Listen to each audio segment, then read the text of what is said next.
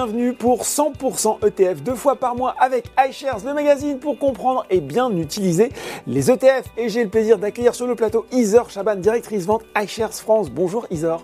Bonjour Laurent. Alors, on le rappelle, dans 100% ETF, deux rubriques. La première, elle explique un mot-clé utile pour comprendre l'univers de l'investissement en général et puis celui euh, des ETF en particulier. Et aujourd'hui, on parlera de versement régulier. On verra ce qui se cache derrière euh, ce terme. Et puis pour notre entretien, on verra ensuite euh, où on peut loger des ETF. Et tiens, pourquoi pas tout simplement dans un compte titre 100% ETF. C'est parti.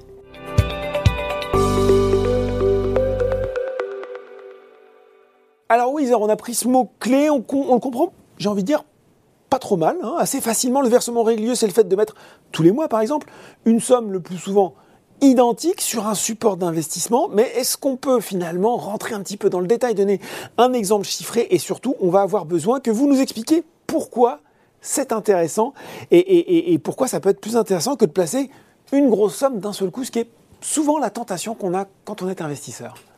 Exactement, c'est une bonne question. Je pense que la question, c'est en fait simplement quelle est la meilleure stratégie d'investissement? Est-ce qu'il vaut mieux investir régulièrement, donc petit à petit, ou tout d'un coup?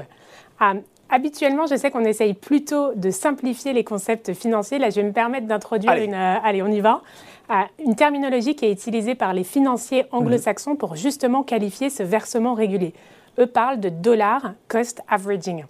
Le mot-clé, c'est averaging, qui veut dire faire la moyenne. Mm-hmm. Et là, je vais prendre un exemple chiffré. Ah, donc un investisseur qui investit, mettons, 100 euros tous les mois sur une action. Donc il va investir 100 euros en janvier, en février, en mhm. mars.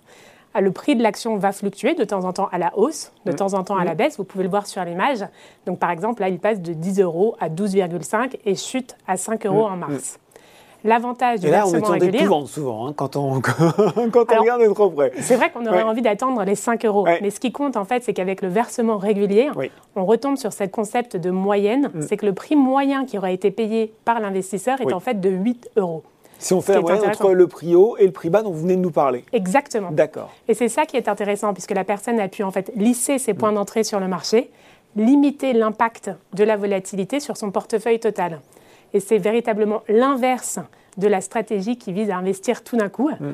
Euh, parce que cette stratégie, elle repose sur quoi? Elle repose sur l'idée qu'on va pouvoir justement choisir ces 5 euros. Les bons points d'entrée. Exactement. Et on les trouve jamais. C'est très compliqué. J'ai tendance à dire que c'est presque impossible. Et je vais prendre des exemples assez marquants. On mm. a eu des chutes vertigineuses, mm. très brutales des marchés il n'y a pas si longtemps. En mars 2020, euh, avec l'arrivée de Covid, euh, là où on a eu récemment la guerre en Ukraine, et là encore, je me base sur des exemples, on va dire, très significatifs. Mm, mm, de mm. temps en temps, on voit les marchés boursiers réagir euh, sur des tweets de dirigeants. Donc c'est ça, le problème de l'investissement d'un seul coup, c'est qu'on prend le risque de se tromper. À l'inverse, grâce au versement régulier, on va pouvoir un petit peu limiter la volatilité. Ah, là, j'ai pris l'exemple d'une action parce que c'était pour simplifier. Mm-hmm. Ce serait tout aussi vrai sur un ETF. Bon ben voilà, si on veut investir simplement, ne pas être un expert des points d'entrée, il suffit de verser la même somme régulièrement et ça tombe bien puisque c'est disponible. C'est en option sur les différents produits euh, Boursorama. Voilà, c'est très clair pour ce mot-clé. Isor, tout de suite, on parle à notre euh, deuxième sujet, investir des ETF dans un compte titre. C'est maintenant.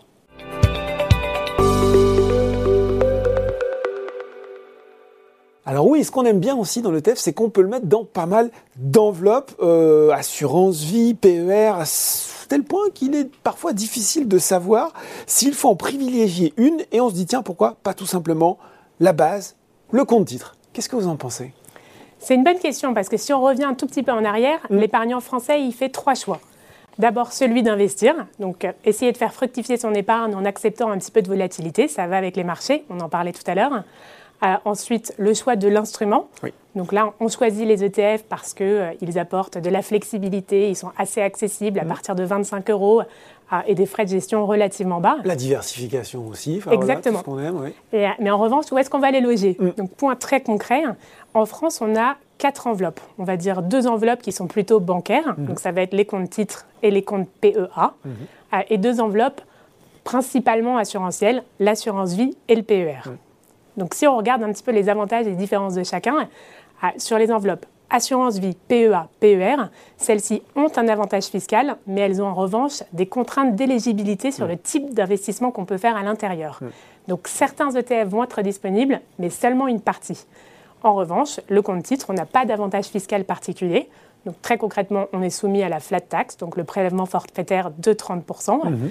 mais on n'a aucune restriction, on a toute la flexibilité, on peut utiliser tous les ETF qui sont disponibles aux épargnants français. Ça veut dire, quand je vous écoute, Isor, que sans cette contrainte d'éligibilité, finalement, je vais avoir plus de latitude pour peut-être composer un portefeuille qui, qui correspond encore plus précisément, sans doute, à mes objectifs d'investissement. C'est exactement ça. On peut se concentrer sur ses convictions, ses vues de marché.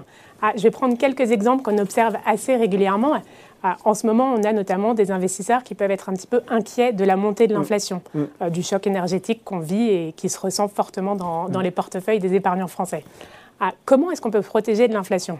On peut utiliser soit des obligations qui vont être indexées sur l'inflation. Mm-hmm. on peut essayer aussi de se positionner sur les matières premières comme l'or, simplement en disant que la montée des prix la montée de l'inflation va bénéficier au prix de ces matières premières. Ça, on peut le faire dans une enveloppe compte titre. On ne pourrait pas le faire dans un PEA. Parce que PEA, c'est plan épargne action. Eh donc déjà, les obligations, rien que ça, c'est euh, plus difficile. C'est mort. Exactement. Ah, un autre exemple, c'est des investisseurs qui veulent un petit peu refléter leurs convictions, leurs valeurs, et notamment peut-être la transition énergétique. Et là, on va pouvoir le faire de manière assez libre dans un compte titre, mhm. parce qu'on va pouvoir privilégier des secteurs de l'économie, qui mhm. sont des secteurs qui dépensent un petit peu moins en empreinte carbone. Mhm. Euh, je pense par exemple à la santé ou à la technologie. Et on va même pouvoir aller au-delà euh, sur des thèmes particuliers, comme les thèmes des énergies renouvelables. Moi, je sens que cette simplicité, euh, l'ETF, le compte titre, c'est de nature à séduire peut-être les investisseurs les plus débutants qui nous regardent. Qu'est-ce qu'on leur conseille concrètement pour leur mettre le pied à l'étrier? Alors c'est vrai que simplicité, c'est le bon mot. simplicité, euh, on est, en plein dedans. Déjà, je rappelle qu'il ne faut pas forcément attendre d'avoir un patrimoine très important pour mm. investir. Dès 25 euros, on va pouvoir commencer à investir sur des ETF iShares. C'est le premier point. Euh, le deuxième point, c'est qu'on en parlait un petit peu, les versements réguliers. Donc le bénéfice de lisser ses points d'entrée, on peut le faire dans un compte titre. Il y a un petit bémol que je vais mettre, un petit rappel, en tout cas bien mhm. regarder les frais de transaction. Parce que si on investit des petits montants très régulièrement, il ne faut pas que les frais de transaction viennent un peu... Viennent euh, gréver la performance. C'est ça.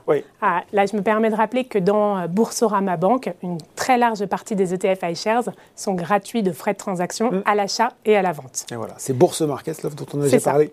Et le troisième point, pardon, si je peux me permettre, c'est peut-être euh, pour le débutant, mhm. quel ETF il pourrait privilégier en fait? Un débutant, il peut regarder dans le compte titre, il va pouvoir s'exposer sur quelque chose de très diversifié. Ah on n'a pas de contraintes géographiques, on n'a pas de contraintes sectorielles. une exposition du type MSCI World peut être intéressante en une transaction, en une transaction 150 actions en portefeuille à toutes les géographies, tous les secteurs. C'est quoi le MSCI World C'est l'indice global mondial, c'est ça, des principales capitalisations mondiales? Exactement, les actions euh, monde. Euh, c'est-à-dire qu'on va pouvoir, euh, on n'a plus en fait à faire le choix. Est-ce que je dois investir plus sur les mm. sur l'Europe? On prend tout. Plus sur les US On prend tout. La méthodologie est assez simple. Plus une entreprise a une, une grosse capitalisation mm-hmm. boursière, plus sa pondération dans l'indice est importante. Aujourd'hui, Apple, c'est l'entreprise la plus grosse mm. sur le marché. Mm. Donc, c'est la plus grosse pondération dans le portefeuille de l'ETF iShares MSCI World. voilà, on vous avait dit que c'était simple. Justement, euh, puisqu'on va aller jusqu'au bout de, de l'intérêt ou en tout cas des choses à savoir sur le compte titre, est-ce qu'on peut rappeler rapidement les grandes lignes de la fiscalité du compte titre? Oui, bien sûr. Je vais le faire en parallèle avec l'autre enveloppe bancaire qui est le PEA. Ah, donc le compte titre, c'est très simple. Il n'y a pas d'avantage fiscal. On est soumis à la flat tax, donc mhm. le, prélèvement forfaitaire unique, de 30%. Mhm. Et ça, ça va Sur venir les impacter c'est ça, les plus-values réalisées et les dividendes. D'accord. Maintenant, si on prend l'exemple du PEA, par mhm. opposition, on va être exonéré d'impôts sur les dividendes et les plus-values après une détention de 5 ans. Euh, je me permets quand même de clarifier en soulignant qu'il y a tout de même des prélèvements sociaux euh, qui sont de l'ordre de 17,2%. Mm. Mais la contrepartie euh, de cet avantage fiscal, ça va être des restrictions, notamment au niveau des sous-jacents qu'on va pouvoir y mettre. Concrètement, plan épargne-action, donc déjà c'est action, et c'est 75% des actions européennes. Mm. Euh, donc, par exemple, on peut y loger un ETF à condition que celui-ci investisse lui-même dans au moins 75% de sociétés européennes. Bon, ben voilà, de la simplicité, un choix inégalé, les avantages du compte titre résumés de façon euh, euh, très claire. Merci Isor à nous avoir expliqué l'intérêt justement d'avoir des ETF dans un compte titre. Merci Laurent. 100% ETF, c'est fini pour aujourd'hui. On se retrouve dans deux semaines pour un nouveau numéro.